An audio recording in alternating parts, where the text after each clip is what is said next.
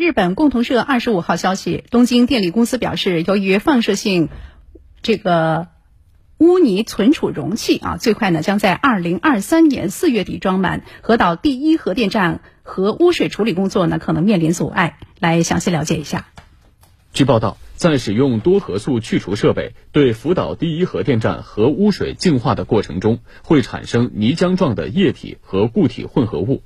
这种污泥会产生强辐射，因此在处理过程中会将它们放入特殊的聚乙烯容器中，并用阻隔辐射的水泥箱保管。截至八月，厂区内的水泥箱已装满百分之九十六。若不采取措施，最快到明年四月底将被装满。届时，如果污泥无处堆放，多核素去除设备就无法继续运转。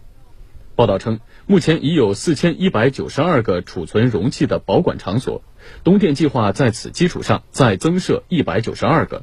但即便如此，也只能使用约一年时间。东电预计，如果启用从污泥中抽出水分的设备，可以减少储存量，但由于抗震设计重新评估等原因，尚无法确定设备启用时间。